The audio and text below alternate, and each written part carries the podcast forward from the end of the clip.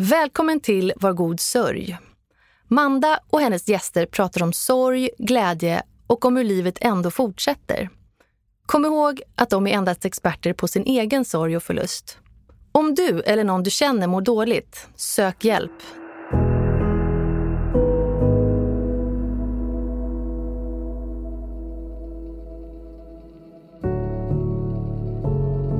Joakim Kvists uppväxt präglades av mobbing, ensamhet och psykisk ohälsa. När han sen startade Youtube-kanalen Heja internet blev han den personen han själv behövt som liten. Som en storebror på nätet stöttade och peppade Joakim ungdomar genom deras känsliga tonårstid. Han visste ju precis hur det kändes. Snabbt etablerade han sig och blev en välkänd influencer och youtuber. Utåt sett ett liv med glamour, flärd och partyn men det var en ständig jakt på likes, bekräftelse och vara på topp. Och inombords såg det annorlunda ut. Gamla känslor kom ikapp, utmattning, prestationsångest och alkoholen hade nu blivit en falsk trygghet. Hör Joakim berätta om barndomens svek, att våga lyssna på sitt inre jag och använda både sorgsna och glada erfarenheter till att hjälpa andra att se möjligheterna i livet. Välkommen hit Joakim. Tack så mycket. Hur mår du idag? Eh, nej men jag mår bra men eh, är lite småseg för jag försov mig faktiskt i morse. så att jag är lite, så här, lite trögstartad på morgonen. Så. Ja, du ser väldigt pigg och snygg ut. Så ja, men tack. Kan, du, kanske, ja, du kanske brukar vara uppe fem timmar innan men ja. idag var det en. Ja, ja precis. Jo, ska vi börja med att berätta, liksom, om du vill berätta, vad, vad var det som hände där när du var liten? Mm. Eh, men jag brukar säga att jag hade en helt fantastisk barndom till jag var ungefär tio år gammal. Jag växte upp i Västerås tillsammans med eh, eller, mamma, pappa och tre bröder. Jag är nummer två i syskonskaran. Men mina föräldrar, som många andra, lånade pengar på glada 80-talet och eh, det där kom ikapp dem och de kunde inte riktigt fixa det. Så vi hamnade i en ekonomisk kris i familjen och blev eh, till slut då vräkta ur huset där vi bodde. Vilket då gjorde att eh, mina föräldrar klappade ihop båda två mentalt eller psykiskt. Liksom. Eh, så i, i, korta drag var det väl det som hände, vilket var liksom startskottet på något sätt att för mig. att Jag brukar säga att jag var tvungen att bli vuxen när jag var tio. Var flyttade ni då någonstans? Ja, det var lite oklart först var vi skulle ta vägen, men sen så fick eh, de till slut hjälp, eller vi till slut hjälp via SOS att hitta ett, eh, eh, ett, ett annat boende. Då. så då flyttade vi till, det var i samma liksom, eh, område i, i Västerås där jag kommer ifrån då. Eh, men lite mindre och sådär. Men där, ja, vi fick tak över huvudet i alla fall. Och ni bodde där hela familjen fortsatt? Ja, ja, ja. gjorde vi. Och skolan, hur mm. var det där? För det måste ju blivit rörigt också om det är jobbigt hemma och så kommer du till skolan. Absolut, ja det var det ju. Och det var det ju också lite grann innan att så här, men en liten parentes på det här som jag sa att jag hade en helt underbar barndom. För jag var ju, det började också, jag var lite mobbad i skolan redan på lågstadiet. Um, men det var ändå så här, då var jag ändå så pass liksom, stark i mig själv på något sätt. Att jag kanske inte riktigt tog åt mig jättemycket av det de sa. Men nej, men det absolut blev det rörigt. För det var ju mycket oro hemma och jag var ju väldigt, väldigt orolig. Och jag hade ju någon så här, jag vet inte var jag fick det ifrån, men jag hade någon sån här tanke i um, om att ingen fick få reda på hur, hur illa det var hemma. För att jag hade någonstans i bakhuvudet att ja, då kan vi hamna i fosterfamilj. Då kanske inte vi får bo med mamma och pappa längre. Och det där gjorde jag allt då för att försöka liksom dölja för omvärlden. Så jag, jag pratade ju, jag sa ju ingenting om hur jag mådde eller hur det var och sådär. Och det gick ju såklart ut över skolan. Och eh, nej men sen var det också att jag eh, var mobbad till och från i perioder där också. Så det, tungt. Kunde du prata med någon? Vem pratade du med när du pratade med någon? Ingen. Ingen inte syskon? Nej, knappt. Alltså, min storebror, jag tror han liksom, jag minns inte jättemycket, jag tror att han liksom strutsade lite. Jag tror att han liksom skärmade av det där. Men jag vet i alla fall att jag var väldigt mån om mina små bröder då. Att det var så här att jag skulle, ja men jag ville skydda dem och jag skulle finnas där för dem. Och, ja men jag vet att jag, det var några, några tillfällen när jag fick liksom göra mat till dem. Och det, så här, det var men nej, jag, jag, kände väl att jag var tvungen att bära det där själv. Faktiskt. Hur hittade du liksom styrkan då? Att då gick du hemifrån, lite o, gissar att du var oroad också inombords. De känslorna kanske du inte förstod mm. då. och så till skolan och så är de här fruktansvärda mobbarna där. Mm, mm. Vad, vad, vad var det som hände på skolan? Nej men det var väl just alltså, i, det kunde vara lite olika på ett sätt. En, en del av det handlade ju om att jag eh, inte var sådär konventionellt. Jag, jag umgicks ju med tjejer när jag var yngre och jag var inte intresserad av idrott och, och sådär. Vilket då gjorde att ja, men jag ansågs, det var, jag blev ju kallad, det var det värsta man kunde bli kallad på den tiden. Det här, vi får komma ihåg att det här var på 90-talet, men man blev kallad typ tjej. Är du en tjej eller? Och det var ju liksom så här, va? När man var kille tyckte man att det var det värsta. Eh, så det var liksom en del av det, den biten. Eh, och sen var det ju att jag också sådär att jag, jag har väl alltid varit lite speciell, och liksom, men alltid varit, jag gick musikklass, alltid varit väldigt duktig på att sjunga och liksom den biten. Och, ja, men fick kanske beröm av lärare och sådär och det där stack väl i ögonen på folk. Jag ska vara ärlig och säga att jag kommer faktiskt inte jättemycket ihåg exakt så här, vad det var för någonting. Jag tror liksom det har, det har, har jag förträngt. Men jag vet att det var där i perioder. Det var inte hela tiden, men det var i perioder. Och det sträckte sig upp till liksom högstadiet också delvis. Mm. Men när du kom hem på eftermiddagen då, då hade du förmodligen inte ett eget rum? Jo, det hade jag du faktiskt. Hade, ja, ja okay. det hade jag. Mm. När du stängde dörren där, bara, hur kändes det? Kommer du ihåg? Ja, alltså jag eh, i början tror jag, eller så under mellanstadiet, så vet jag inte om jag stängde in mig jättemycket för att jag kände att jag behövde ha kontroll på vad som hände hela tiden. Utan det var väl mer kanske när jag kom upp i högstadiet och när jag, framförallt ja, men högstadiegymnasiet, när jag började liksom, när saker och ting började landa lite grann. Eh, för då blev jag väldigt arg. Eh, då, kom, då kom det på något sätt någon ilska över mig. Eh, det kom väl ikapp allting. Och då var jag ju instängd på rummet och lyssnade på mörk musik och arg musik och ledsen musik och, och drömde mig bort till någonting annat. För du hade ju drömmar om något helt mm, annat. Precis. Nej men som jag sa så var jag drömde ju om, drömde om att bli artist. Det var liksom, jag, som jag nämnde tidigare, jag har sjungit hela mitt liv, jag började sjunga när jag var fyra och det var liksom det enda jag hade det enda jag hade framför mig var att jag skulle sjunga. Så då drömde man sig bort där till någon slags artistkarriär antagligen, eller på något sätt musikkarriär. Och det var ju det som, det satt ju i länge eh, faktiskt. Att jag, för det var, liksom, det var det jag skulle göra. Hade du några förebilder? Ja, jag lyssnade, jag, det var lite olika, men jag lyssnade ju väldigt mycket på Madonna och Michael Jackson när jag var liten. Det var kul, jag var och såg Madonna här nu häromdagen. Jag precis fråga. Ja, nej, men jag var och såg henne, det var riktigt bra faktiskt. Nej men Madonna, Michael Jackson, um, Roxette lyssnade jag jättemycket på när jag var liten. Men framförallt så var det just jag märkte att jag drogs ju till starka kvinnor av någon anledning. Typ. Och det gör jag fortfarande liksom med artister. Att så här, nu i vuxen ålder så är det så här, men jag tycker jättemycket om Lady Gaga, jag tycker mycket om så här, Beyoncé. Jag gillar, ja men jag vet inte, det är någonting med, med det. Men artistdrömmarna, mm. vad hände då? Ja, vad hände? Eh, nej, men jag, jag pluggade ju, som jag nämnde, jag gick musikklass. Eh, jag pluggade musik på gymnasiet.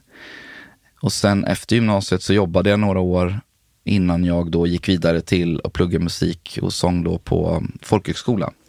Med siktet inställt på att jag då sen skulle vidare till musikhögskola. Men när jag gick där på folkhögskolan, för det, det, är så här, parallellt med det här så har det varit så att jag på något sätt alltid vetat att jag kan sjunga och sådär, men samtidigt så har jag alltid haft så, ställt så otroligt höga krav på mig själv.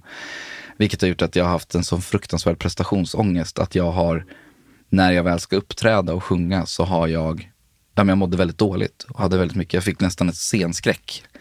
Men jag pushade mig själv att göra det ändå, så det var liksom inte roligt att uppträda. Och jag tänkte väl någonstans att det där kommer väl ge sig med tiden, men det gjorde aldrig riktigt det. Så när jag gick på folkhögskola där när jag var runt, ja, kan ha varit 25, så insåg jag att så här, nej, jag kan inte jobba med det här. Alltså det här jag, jag kan liksom inte ha det som jobb, för jag mådde så himla dåligt varje gång jag skulle upp på scen. Och då blev det ju som att jag ramlade ner i ett svart hål. För då var det så här, vad ska jag nu göra av mitt liv? Det, det var liksom det enda jag haft siktet inställt på. Med några avstickare när jag var liten, att jag ville bli läkare någon, någon, ett tag för att jag tyckte det var coolt när de skrev på de här gula receptblocken och så här. jag skulle bli frisör ett tag och jag skulle bli, eh, jobba på ICA ett tag.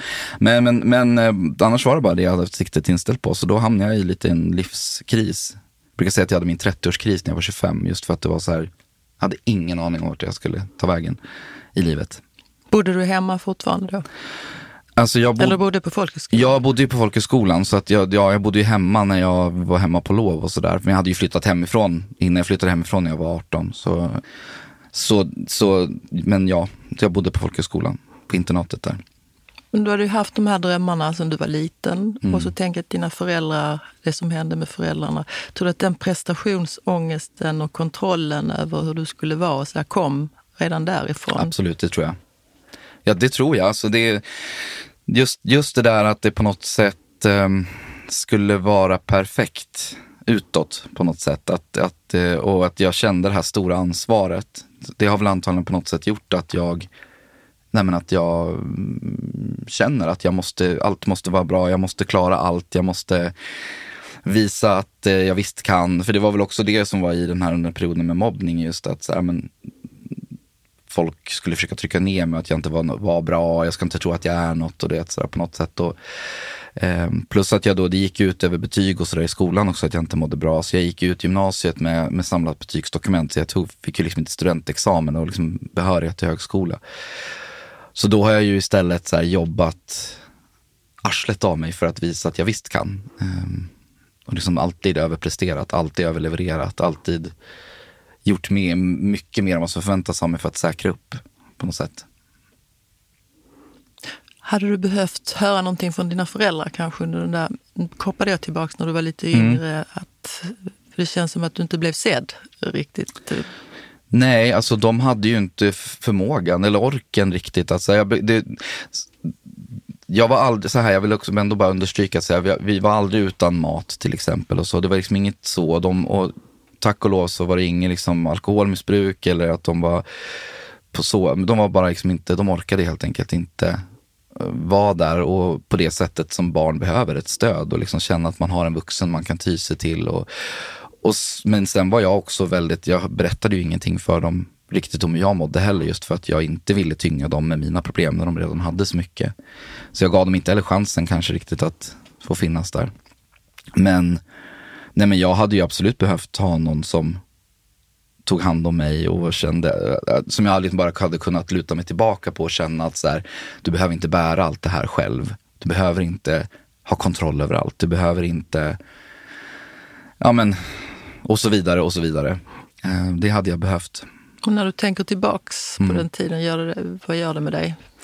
Nej, men det, nu har jag ju bearbetat mycket av det här i, i terapi efteråt, men det, var, det, är en jätte, det har varit en jättesorg för mig och det är väl delvis det fortfarande kan det vara i perioder. Jag märker nu när jag sitter och pratar om det att jag känner liksom så här, nej men att jag sörjer lite min barndom och att jag aldrig fick vara barn klart och att jag inte fick, nej men jag fick inte riktigt uppleva det där. hur det var att växa upp och vara glad och sådär. Utan jag, var, jag mådde hela tiden dåligt oftast ledsen och sådär. Så det, det, det är sorgset när jag tänker på när jag liksom ser tillbaka. I terapi pratar man mycket om det lilla barnet och sådär. Och det är verkligen, jag tycker så otroligt synd om, om lilla, lilla Joakim liksom.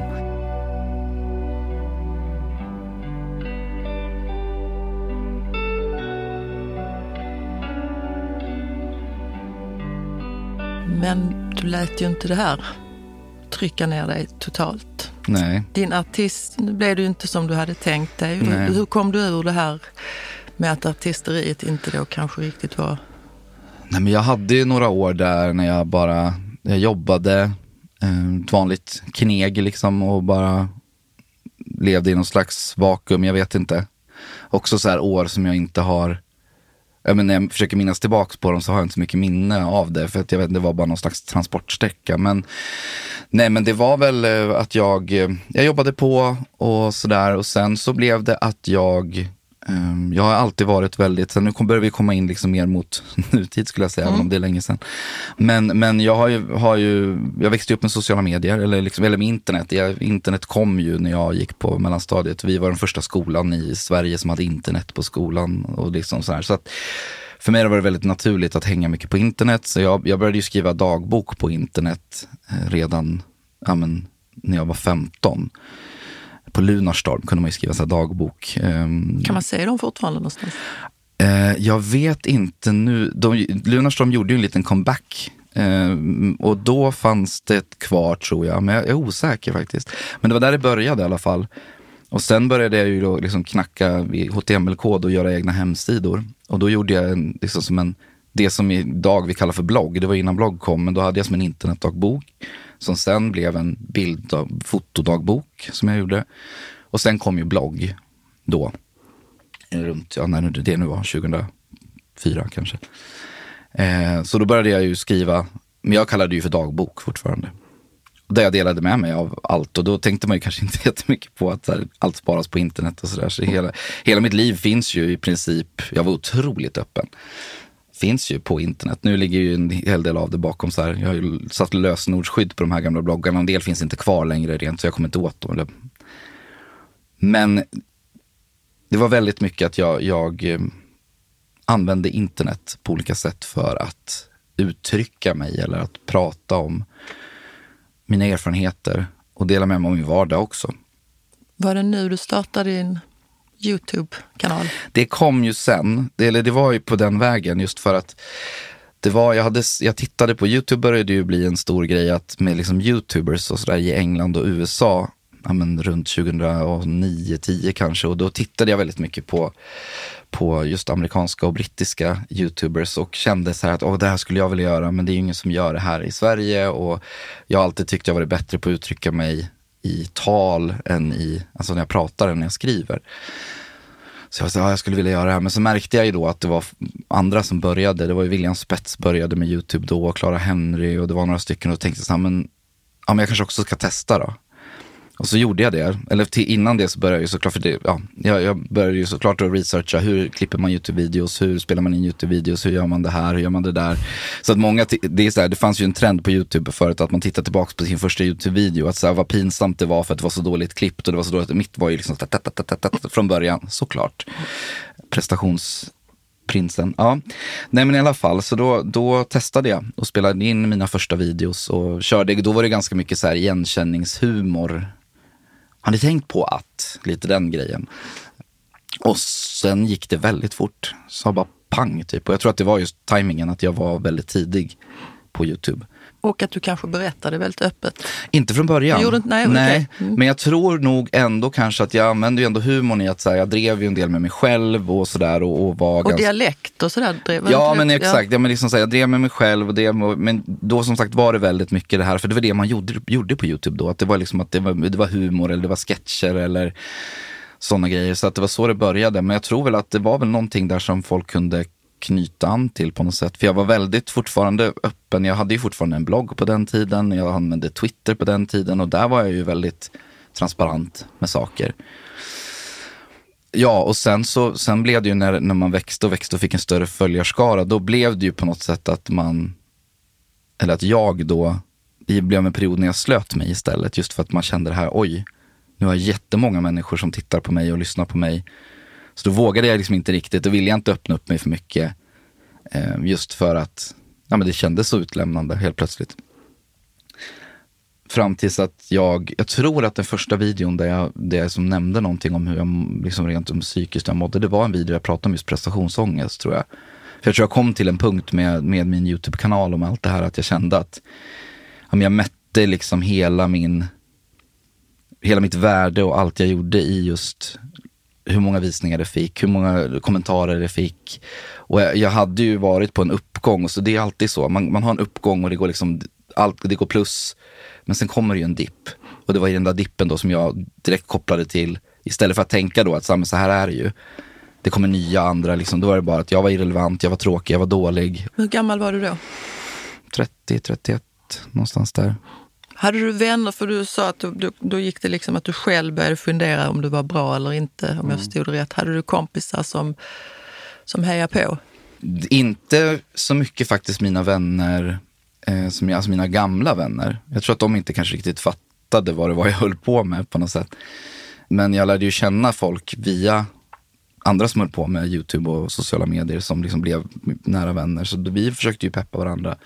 Men det var ju jag tappade ju en del av mina vänner, alltså gamla vänner just av den anledningen för att de inte riktigt, ja men de förstod inte riktigt och vi hade ju en period, vi, som, vi, vi youtubers, där vi var, så vi var ju som typ popstjärnor. Att vi, man, det var, man, kunde, man, kunde, man fick inte vara i fred på stan. Man var tvungen att tänka till om man skulle gå någonstans. Vi var tvungna att bli eskorterade när vi var på Gröna Lund.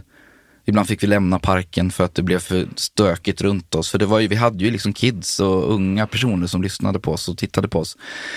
Och det där gjorde ju att mina liksom, vänner utanför den här bubblan, de, de förstod väl kanske inte riktigt att så här, men ska vi gå och ta en fika? Och så här, vad är klock vilken tid? Nej, men det går inte för då slutar kidsen skolan. Så nej.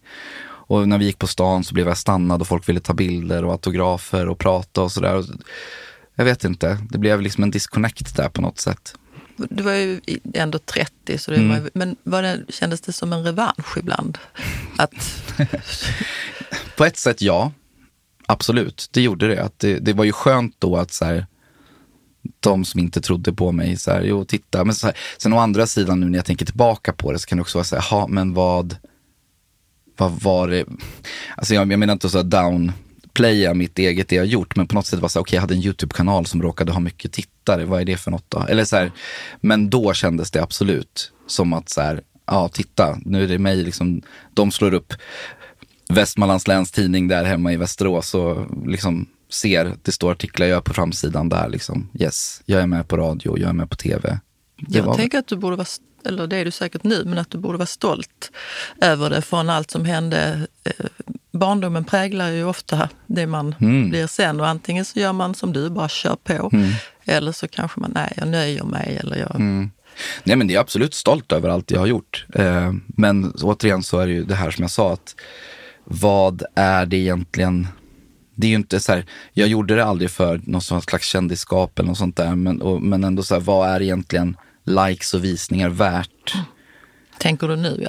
Ja men jag menar det. Ja, ja men exakt. Precis. Så att jag, det är det jag menar, att det blir lite så jag menar inte att, att, att eh, klanka ner på mig själv. Men det som kanske jag kände var värdefullt då är ju inte det jag liksom ser och såg senare i min karriär eh, faktiskt. Utan då var det ju mer så här, okej, okay, när jag väl började öppna upp mig och berätta om mina egna erfarenheter av liksom psykisk, eh, psykisk ohälsa och, och ja, men allt möjligt, då, då var det ju mer liksom, ja men vad säger folk? Vad är det liksom, ja men att folk tackade mig för att jag berättade och det var folk som kände igen sig mig, det var lättare för dem. Och... Men då, det var då du blev den här storebror mm, på jag, nätet? Jag brukar kalla mig för det, just för att jag, som jag ja, men i och med att jag själv inte kände att jag hade någon jag kunde vända mig till när jag var, när jag var barn och att jag kände att jag behövde klara mig själv så ville jag på något sätt ta den rollen på internet. Och i början gick det ju för att jag menar, det, då, i början så var det ju att man kanske fick 80 kommentarer på en video eller fyra, fem mejl i veckan och då kunde man ju sitta och svara på alla kommentarer och DMs och sådär. Men sen så blev det ju liksom, det eskalerade ju så att det var ju varje video fick ju liksom 500 kommentarer. Jag kunde få 40-50 mejl i veckan eller 100 DM och du vet så här. Så till slut så kunde jag ju inte svara alla och då blev ju det en grej också såklart. Och då kände jag mig misslyckad för att jag inte orkade. Så då höll jag på att ta slut på mig själv där och på att gå in i väggen där.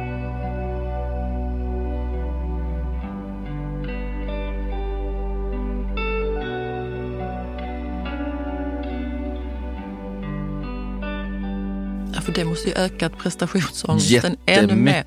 Och att vara en storebror till så många unga, för du visste mm. ju själv hur det kändes att inte må mm. topp.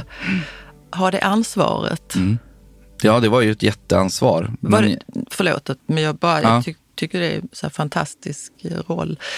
Eh, och jobbig säkert. Men att kom de tillbaka? Var det liksom eh, samma personer mm. som kom igen? Och följde du upp på något eller Jag hur? försökte. Jag menar, jag, vissa av de här personerna har jag kontakt med än idag. Vi följer varandra på Instagram eller de följer mig och, och att vi skriver och svarar på grejer. Och så. Jag menar, för det här har ju blivit vuxna personer idag. Men, men det var ett jätteansvar och, och det var väl det som var min sorg på något sätt också i det. Just att jag, jag hade öppnat upp den här, de här, den här dörren för att jag ville finnas där för folk. Och sen då när folk faktiskt ja, men, vågade då öppna sig och skriva till mig och att då inte hinna att då inte hinna liksom svara, svara dem, det, var ju, det gjorde ju så himla ont. Men, men till slut så fick jag ju liksom bara lov att acceptera att det var så.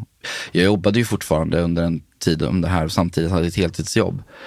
Ehm. Där du också ställde höga krav på dig mm. själv. Mm. För du jobbade på en, var det media? Ja, eller? precis. Jag jobbade på, precis, på Mediamarkt i ja. Västerås. Ja, men exakt. Och där var jag liksom avdelnings, alltså ansvarig för, jag kommer inte ihåg hur många personer det var, men det var 11-12 personer som jag arbetsledde där också. Och där ställde jag också jättehöga krav på mig själv, ja. Jag gick ju in i väggen till slut, för första gången där då. Och det var ju för att jag satt och svarade på de här mejlen och kommentarerna på nätterna och sent på kvällarna. All ledig tid från jobbet satt jag ju liksom höll på med det här samtidigt med att jag skulle spela in videos och prata. Alltså det, så det var, ja. Men när du gick in i väggen då, hur, mm. vad hände med kanalen? Alltså egentligen skulle jag fråga vad som hände med dig, men ja.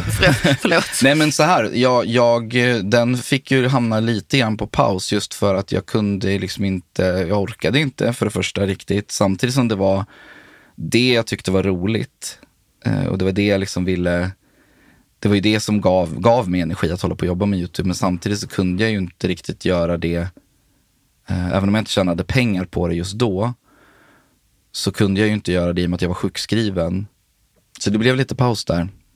Men var hela det här eh, influencerlivet igång mm. här samtidigt då? Eller? Absolut, ja ja. Och mediamakt och influencer ja. och Ja. ja, och det var ju det var en, det var en tid.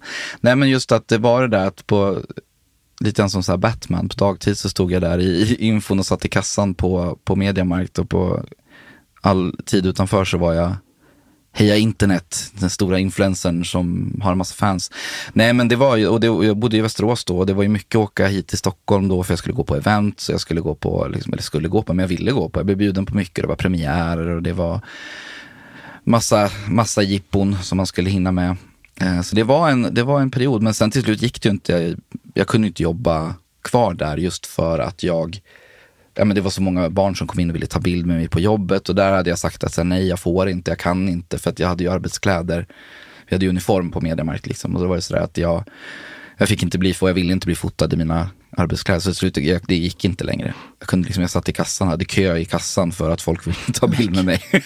Eh, så då, fick jag, då, då sa jag upp mig och eh, satsade och körde heltid eh, med själva bara och levde på ja, men de reklamsamarbeten och sådär jag gjorde och annonsintäkter jag fick på YouTube under ett och ett halvt år ungefär.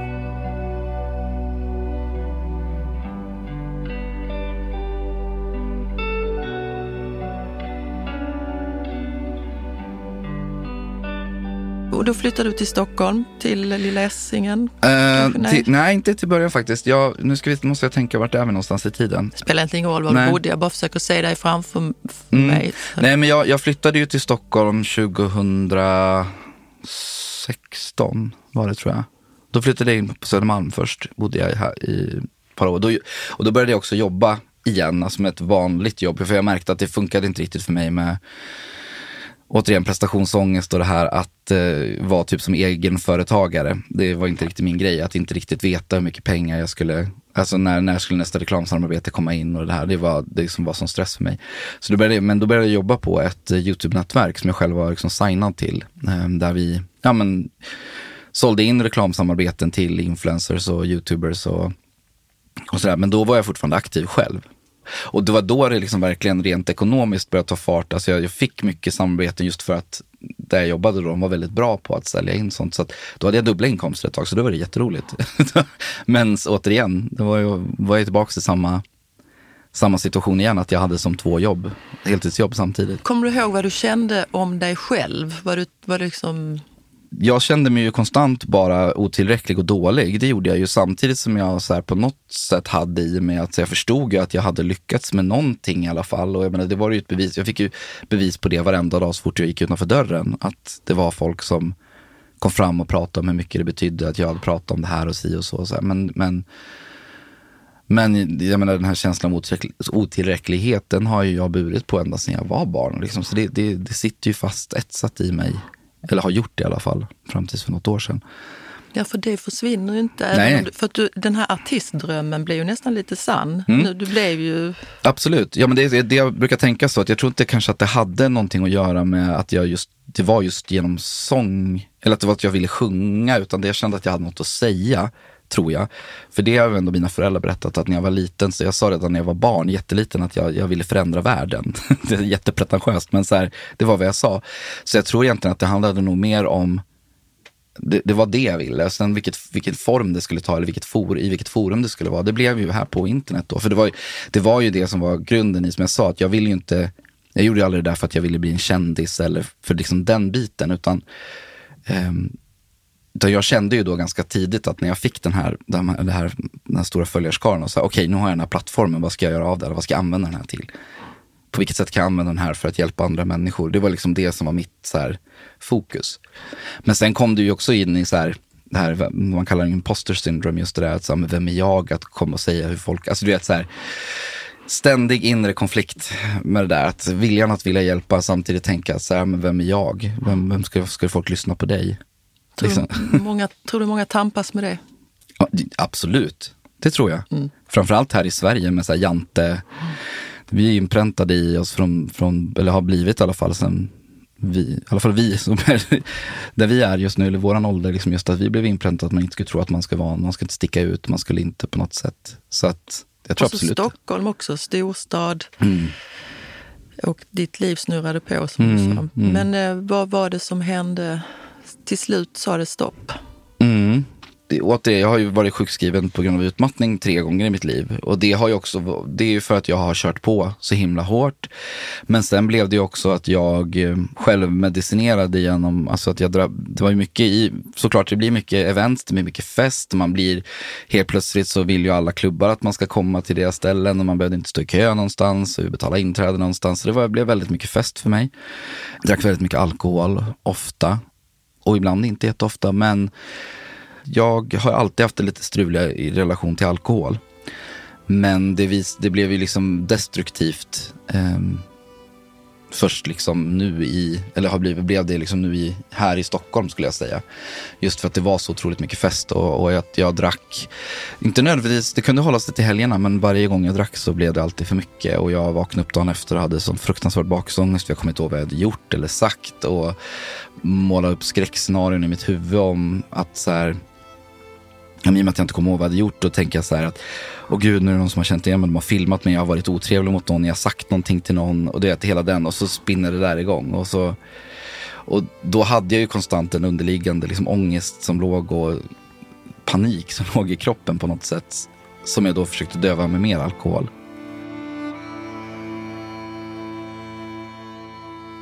Slutar du med influencerlivet då?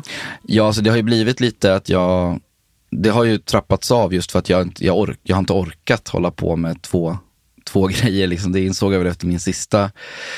Jag hade ju ett, ett break från det jobbet jag pratade om innan när jag var på, när jag jobbade på det här YouTube-nätverket. Efter det sa jag upp mig därifrån till slut bara för att jag, och det var ju, egentligen skulle jag ju blivit sjukskriven, men jag pallade inte riktigt med att gå igenom processen med Försäkringskassan och allt sådär, för det var ett rent helvete för mig ska jag säga rent ut sagt.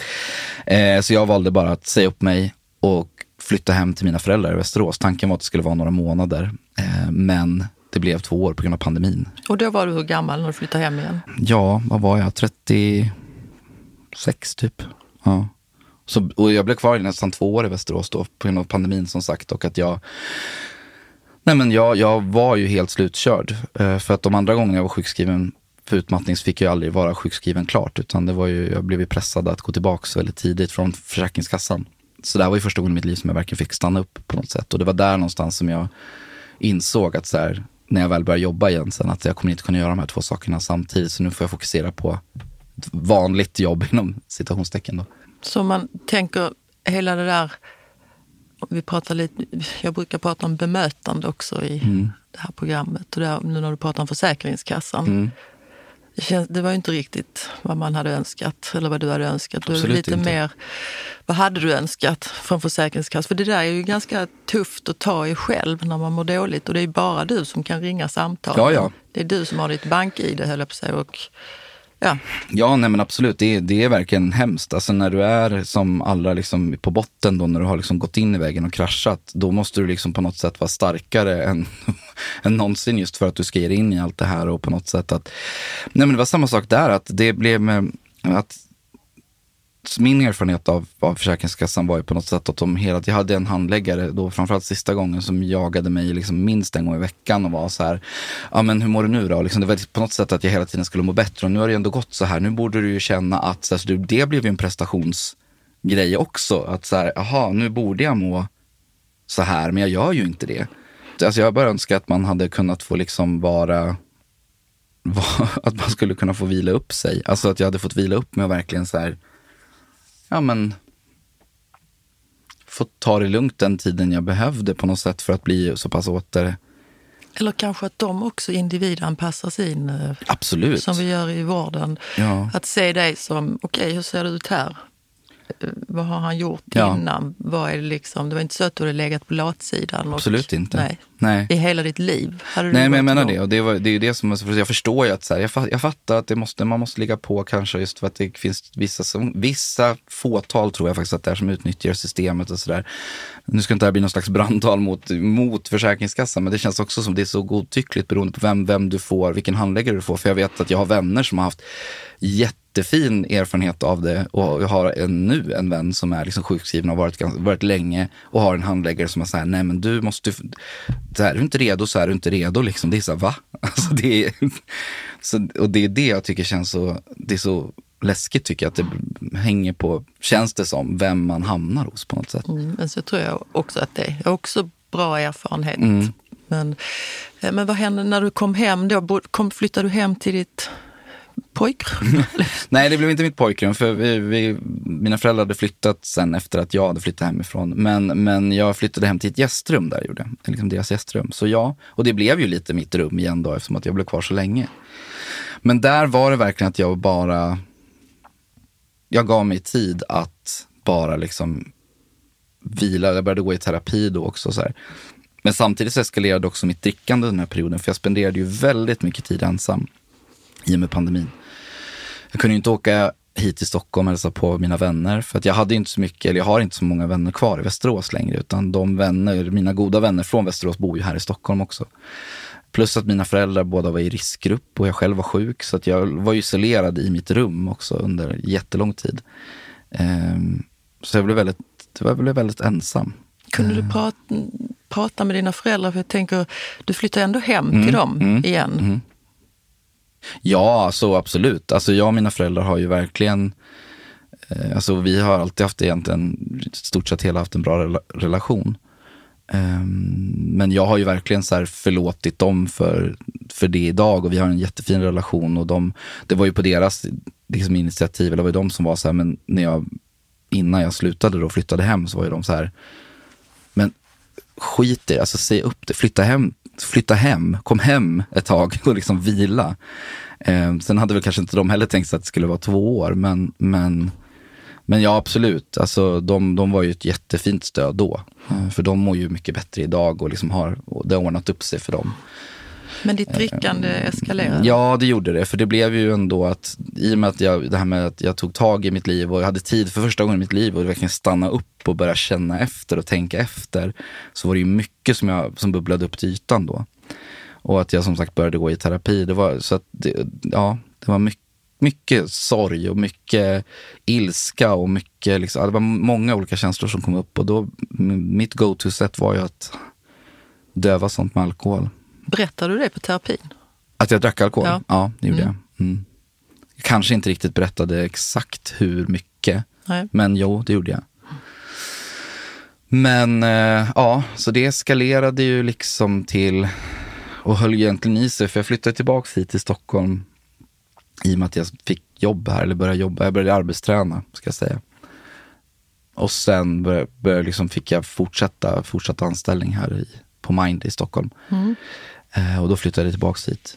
Fram tills nu ganska nyligen så har jag tänkt så här, men jag var nog inte kanske beroende av alkoholen. Men jo, det var jag nog. Alltså jag tror även om det inte var så att jag drack varenda dag, för det gjorde jag inte. Men jag var beroende av att få de där eh, på helgerna och få de här eh, tillfällena att få Du hade ändå satt i någon slags system Ja, kanske? precis. Utan att, Absolut. Så det var nog ett, ett beroende, och även om det inte kanske var ett fysiskt beroende så kanske det var det absolut ett psykiskt beroende. Eller liksom så mentalt beroende, att jag var tvungen att ha det där. och det måste ju påverkat äh, ångesten alltså, Absolut. och ännu mer. Och ny på, på ett nytt jobb, prestationsångest, visa vad du går för. Börja om igen. Börja om igen. Ja. Ja. Men när du, vi ska prata lite om det, ditt nya jobb. Mm. Men när du tänker tillbaks på hela den här tiden, för att då hade du varit i, vad kallar man det, limelight. Ja. Ja. Och sen hem till Västerås. Där allt möjligt, mobbing och allting hänt. Mm. Vad, vad, gör det med, vad gjorde det med dig? nu bara inbillar jag mig Mm, att känner, oj nu missar jag allt det där. Ja, ja det var ju en stress. Det var ju en stress. Samt, samtidigt ska man ju också komma ihåg att det var ju under pandemin, så det, var ju, det hände ju inte jättemycket här heller. Men, men däremot så kändes det ju som att mitt liv överlag var på paus när jag bodde i Västerås. Och, och framförallt det som präglade det var just ensamheten. Att jag så, kände mig så otroligt ensam och så här, jag hade ju inga sociala, alltså fysiska sociala sammanhang där jag var i. Så att det var så jag, var, jag minns så väl när jag kom tillbaks hit, åkte hit första gången efter att när, när det lättade lite på restriktioner och sånt där. Och jag var helt, jag var så himla, jag skulle faktiskt spela in en podd då också, skulle vara med i en podd. Och jag var så socialt awkward. Vilket jag inte är annars. Liksom så. Men du vet, jag, var så, jag visste inte hur man skulle bete sig bland folk. Jag, var helt så här, jag gick runt här på gatorna i Stockholm och var helt, jag var som att jag, jag vet inte. Det var så mycket intryck som jag blev bombarderad av där efter att ha suttit i mitt, mitt rum i två år nästan.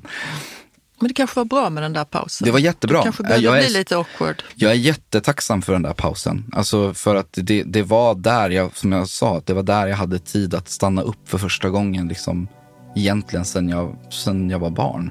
Och bara liksom, ja men vad, vad har jag varit med om? Vad, vad känner jag? Vad tycker jag? Det var, var mycket, mycket som hände under de där två åren. Jättemycket.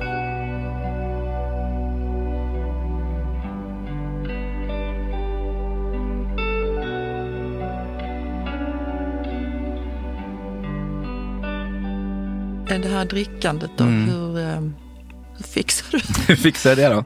Nej men det var ju då när jag var tillbaks här i Stockholm sagt och jobbade. Det började ju liksom spåra lite grann just att det var så här, det blev kanske någon av er mitt i veckan och så märkte jag liksom att det började gå ut lite grann över jobb. Kanske på det sättet att jag vaknade, jag var bakfull och vid ett par tillfällen så orkade jag inte åka in utan jag var så här, jag jobbar hemma idag och så. Men det var faktiskt att min chef sa att Eh, det var min kollega, några av mina kollegor som gick till chefen och sa att de var oroliga för mig. För de visste ju min historia. Liksom, de visste att jag haft problem tidigare med alkohol. Jag har haft perioder när det har gått, varit värre och sådär. Så det var min chef som tog upp det med mig och berättade att det var kollegor som, som är oroliga för dig här nu, för ditt drickande. Och det var det som fick mig att så här, nej fan, det här ska, nu, det här ska inte få paja liksom mitt det här. För att jag, jag, jag var så glad över att jag hade fått det här jobbet på Mind och liksom var så här, så jag var så här, nej det här får absolut inte förstöra det här nu för mig. Så där såddes det liksom ett frö. Det var inte så att jag liksom där och då, den dagen, så här, nu slutar jag dricka. Men, men det såddes någonting i mig där. Sen hade jag en riktig sån där pangfylla igen då när jag vaknade dagen efter och bara och kunde inte gå till jobbet. Och det var då liksom jag var så här, nej nu är det fan nog. Du blev inte arg på dem, de som, som sa Nej, till? jag blev inte det. Det var mer en skam. Alltså jag skämdes ju. Det, var, det är ju skamligt, men absolut inte nej. Utan jag, jag kunde, hade det varit tidigare, hade det varit kanske fyra år tidigare, då hade jag nog kanske kunnat blivit arg. Men jag förstod att det var omsorg för mig. Eh, och att det var, det var, det var mer, det hände mer grejer i mig. Att jag skämdes så otroligt mycket. Liksom att, att det var så. Men det var liksom det som ändå, så, så sen dess har jag varit nykter. Det var 25 maj 2022. Så att nu har jag varit nykter i snart ett och ett halvt år. Hur känns det då? Jättebra. Jätte, jätte, jättebra. Det har verkligen varit en... Nej, men jag inser också att mycket av min, den här, som jag sa, den här ångesten som jag har gått och och den här paniken jag haft i kroppen hela tiden. Den var ju kopplad till att jag ständigt var låg, liksom, alltså, jag var liksom, gick konstant var, runt, gick runt och var konstant bakis typ hela tiden. Lite marinerad? Ja, exakt. Så jag brukar ju säga det nu att jag är ju typ ångestfri idag. Ehm, det är klart att jag också kan få perioder och kö- ibland sådär. Men inte, på det, inte i närheten som det var då. Kan du känna någon sorg eller att du har missat eh, med hela den här tiden då som var en utåt sett en glad tid? Mm. Att den hade kanske kunnat se, nu kan man inte gå tillbaka, ska inte hålla på och gräva i det, men Mm. Nej. att en för, lite förlorad Ja, absolut. tid. Ja, absolut är det det. Ja, ja, gud. Alltså, det är, jag, jag sörjer mycket i mitt liv. Eller, så ja, absolut. Samtidigt som du säger att jag försöker ändå tänk, att inte gräva ner mig i det för mycket. Liksom just för att jag vet att det, det gör ingen nytta. Ehm, utan där har väl mer varit att snarare att jag har behövt jobba med att förlåta mig själv för det. Och liksom att jag visste inte bättre. Och det var så jag, med tanke på hur mitt liv har sett ut, så är det kanske inte så konstigt att jag hamnade där. Ehm, så att det har mer varit att där jobbet har legat, att förlåta mig själv. du förlåter dig själv men kan du också förlåta personer som varit elaka? Mm, absolut. Har du mött någon av dem i ditt liv sen? Ja, det har jag. Det är en del som har kommit fram. Framförallt då när, när man var så här som störst, när jag var som störst på YouTube och hela den grejen. Då kunde det ju vara att folk kom fram på krogen typ och sådär och bara “Tja, hur är läget med dig då?” Ja, så det var ju också lite en sån där haha. Inte be om ursäkt utan bara nej. nej. Mm. Men det får man väl. Ja, ja nej, men det, var, det, var, det räckte för mig liksom, Ja. på något sätt. Jag har aldrig varit liksom en så här hämndlysten person eller sådär på något så sätt. Utan, men det är klart det kändes bra då. Ehm, Men du, din, eh, du först arbetstränade på Mind, organisationen Mind, Mm. Ja. som berättar om Mind. Vad Mind gör för någonting. Ja, vad, Mm. Nej, men, eh, Mind är en, en, eh, en ideell organisation då, som jobbar med eh, ja, men, frågor kopplade till psykisk hälsa helt enkelt. Och vi är väl mest kända för, vi driver ju en del stödlinjer och den största är väl självmordslinjen. Eh, så vi driver självmordslinjen, livslinjen, äldrelinjen och föräldralinjen. Eh, Så det är en del av stödverksamheten vi gör. Sen jobbar vi också med liksom kunskapsspridning och påverkansarbete och sådär. Och där jobbar jag då som kommunikatör och eh, innehållsstrateg och analytiker. Framförallt med fokus mot sociala medier. Eh, och producerar ju även en, vår, en av våra poddar vi har där tillsammans med min kollega Lollo som som jag fick vara med. Ja, du har varit med. Det var så vi kom i kontakt med varandra.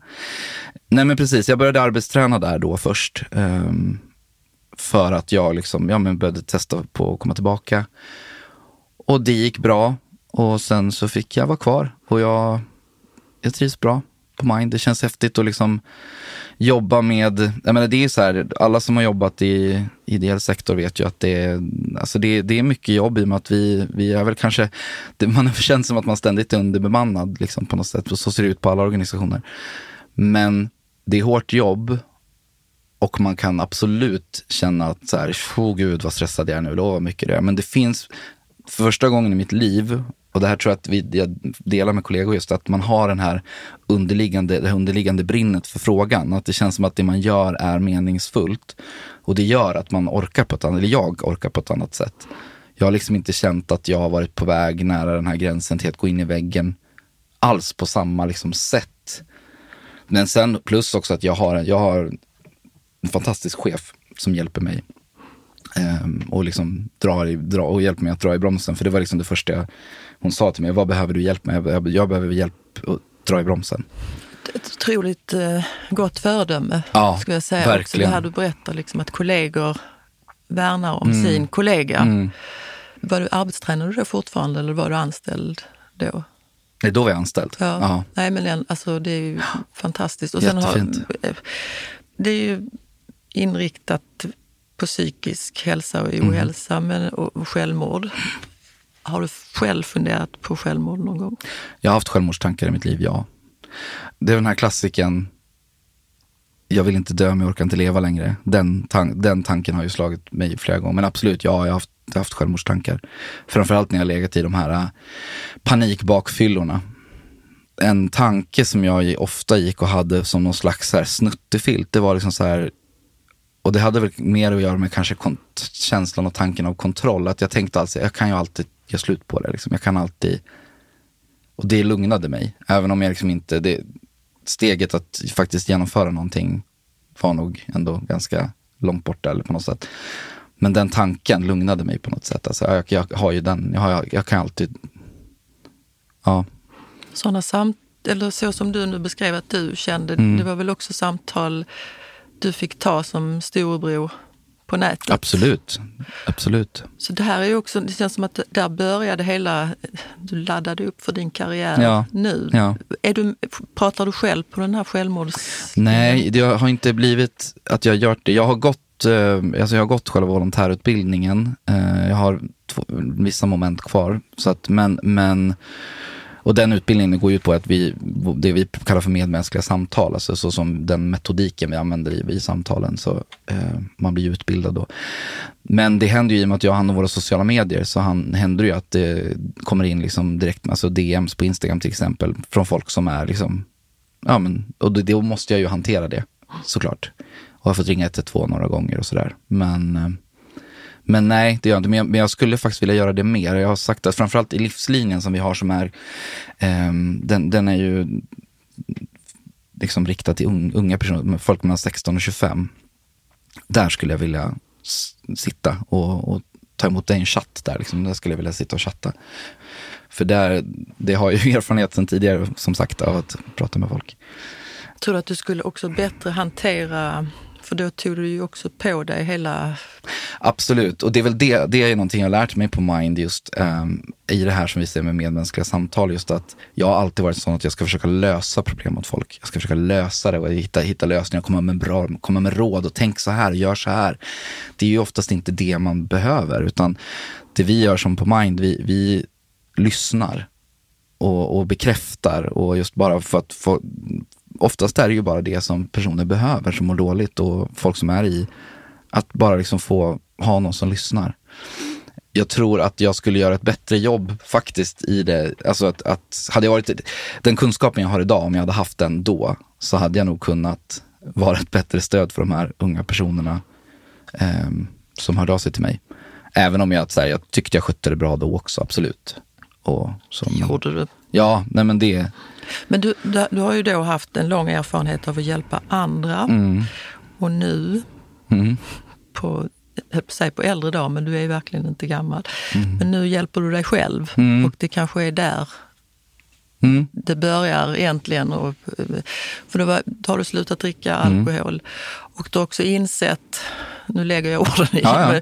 Men, du har insett, eh, det känns som att du har träffat dig själv på något sätt. Ditt Nej, men, eget absolut. Nej, men jag har, jag har, det känns som att jag för första gången, eller det handlar om att jag är för första gången i mitt liv, det tog lite avstamp där i när jag började med terapin där under pandemin, att jag för första gången i mitt liv faktiskt ger mig själv utrymme.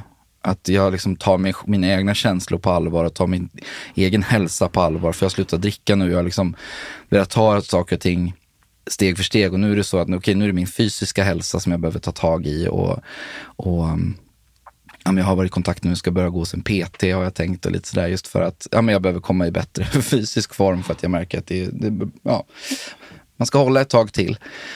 Och sen också att jag faktiskt tagit mig tid eller började utreda mig för, började utreda mig för ADHD sent om sidor. Liksom. Eh, Vad var det som fick dig att börja med det? Nej men det var att jag eh, eh, läste, eller så här, jag, jag har haft misstankar om det, men det som har hela tiden varit, det har varit en okunskap från min sida. Men jag har alltid tänkt så här, men jag har inte varit den här, för när jag var liten då var det ju bara killar som hade ADHD, eller fast då sa man ju DAMP typ. Eh, men jag var ju inte stökig när jag var liten. Jag var ju inte den här överaktiva och bråkiga och sådär. Ehm, så att det var ju liksom aldrig, det var ju därför det missades antagligen. Eh, för jag har alltid, min, min den här, eh, hy, vad heter det? hyperaktiviteten på något sätt, den har alltid funnits, varit in, vänd inåt på mig. Men det var ju liksom att jag misstänkte, men sen var det faktiskt att jag läste en bok som heter ADHD på jobbet. Och jag började gråta när jag läste den boken, för det var som att vi aldrig riktigt kunde sätta ord på mina svårigheter. Men där var det, liksom, det, var som att, det var som att läsa boken om mig själv. Och då var det också, på tal om sorg, alltså det var en jäkla sorg att liksom inse att här, hur hade mitt liv sett ut om det här hade upptäckts tidigare? Nu har jag inte fått den liksom officiellt den diagnosen, men jag har ju träffat, alltså jag har träffat fyra, fem psykologer som, och läkare som, som alla är så här, ja absolut, det är ju så här, det står ju skrivet i pannan på det, men jag ska göra den här stora, jag väntar fortfarande på att få göra den här stora, liksom, definitiva utredningen. Men jag känner väl mig ganska säker på att det är ADHD. Um, ehm, och det är väl så här, det känns ju jättefint om jag kan få den diagnosen just för att, inte för att så här, det, det, för mig känns det inte viktigt att så här, ja men, ja ADHD, eh, det, det är inte själva det, utan det är mer bara så här, ja men vad bra, då kan jag få möjlighet till att kanske medicinering som kan hjälpa mig. Eh, Jag har ju redan smygtestat, eller så här just det, från- fått från vänner ADHD-medicin som jag har provat. Men ska man inte göra, men det har jag gjort. Eh, Några gånger, jag menar, det är som natt och dag. Alltså de dagarna. Vad händer då med dig? Nej men det, allt det här surret försvinner ju. Här, Jag, jag har ju konstant, alltså det, jag har ju så svårt att stänga av. Jag tar ju in allt i min omgivning. Det försvinner, jag får ett fokus, jag kan fokusera på en sak. Jag känner ett inre lugn. Och jag är inte liksom, jag kraschar inte när jag kommer hem från jobbet. Utan jag har fortfarande energi kvar. Ehm, Så det är jätte, jätteskillnad. Nu har du ju inte din Youtube-kanal längre. Nej, den finns ju där, men jag är inte aktiv på den, nej. Är du akt men du Instagram? Ja, jag försöker vara lite, hålla igång mitt Instagramkonto ändå. Eh, och där delar jag med mig framförallt om den här nykterhetsresan jag har gjort. Att jag lägger ut lite på stories där och berättar lite om det. Men sen framförallt så brukar jag lägga ut en gång i månaden då när jag har liksom en, en klarat en till månad, en till månad och sådär. Och jag, jag, jag, vill, jag vill börja, liksom, kanske inte med YouTube, men jag skulle vilja bli lite mer aktiv överlag på så TikTok och eh, Instagram och göra mer innehåll där. Men där är det fortfarande, jag jobbar fortfarande med mig själv där, för där kommer det lite den här, ja men vem bryr sig om vad du har att säga? Den, den, den, den finns ändå där. Och nu är det så länge sedan jag gjorde det aktivt, liksom kontinuerligt, att jag känns som att, gud har jag det kvar i mig? Kan jag verkligen? Ja. men den här, det är ju en viss tystnadskultur i Sverige att man inte pratar och så. Du började ju prata väldigt tidigt. Om alkohol? Om allting. Ja, ja absolut. hur du mådde mm. och hur du, mm. liksom, du öppnade upp. Vad tycker du överlag? Öpp, är vi öppna? Vi bör bli mer öppna, men inte tillräckligt tror jag. Ja, alltså, så här, jag upplever att det är ett skifte. Det börjar bli ett skifte just för att jag tror att vi Alltså de yngre, för de är, i och med att de har ju växt upp med att det är mer okej att prata om vad, vad det nu kan handla om, psykisk ohälsa eller vad det är, missbruk eller ja, vad det nu är för någonting. Så de, för dem är det inte, lika, det är inte li, lika hög tröskel att prata om det som det är för till exempel mig och min, ja men jag är 40 nu liksom och folk som är äldre än jag. Att vi har ju växt upp, eller växt upp med att så här, nej, man pratar inte om sånt. Men jag önskar att det pratades mer om det och framförallt när det kommer till, som för min del, som du sa, jag började ju väldigt tidigt och det jag tror det var redan när jag hade, ja det var när jag hade månad två tror jag det var, när jag var nykter. Som jag liksom gick ut med att, ja ah, men nu, ja jag har alkoholproblem eller jag, ja. För att jag själv, det var återigen där, jag, det, jag hittade ingen som pratade om det i så tidigt. Utan det var alltid så här, ah, jag har varit nykter i två år och jag har lärt mig det här. Jag bara, men jag vill höra det från någon som är i det just nu. Precis på samma sätt som jag kände då när jag, att jag inte hade den personen när jag var, var barn. Så ville jag, eller att jag ville vara den storebror på nätet. Nu vill jag vara den personen istället. Att så här, fan, häng med mig på den här resan och vi gör det här tillsammans. Och det är ju vissa personer som har hakade på och som, som också har gjort en fantastisk resa nu, som vi gjort det tillsammans. Det är jättehäftigt. Det är väl det att man behöver hitta igenkänning hos andra Det är det, personer. det är jätte, jätteviktigt. Och det är viktigt. Men jag menar också, för dig började du prata om tid, men du också var tidig i att prata om psykisk, ja, om absolut. din hälsa för mm. länge sedan som kändes väldigt modernt. Ja, ja men det var det. Alltså, ja. men just alltså, när jag började prata om det på YouTube, det var ju ingen som pratade om det, eller liksom knappt någon som pratade om det på, på liksom YouTube och sociala medier och bloggar, utan det var ju snarare tvärtom. Där visade man ju bara upp den här polerade, välpolerade och lyxiga ytan liksom på något sätt. Och det var väl det också som gjorde att jag fick den, det genomslaget jag fick. Just för att, ja, för att jag pratade om de här sakerna. Prata, det kommer du aldrig sluta med? Nej, absolut inte. Nej.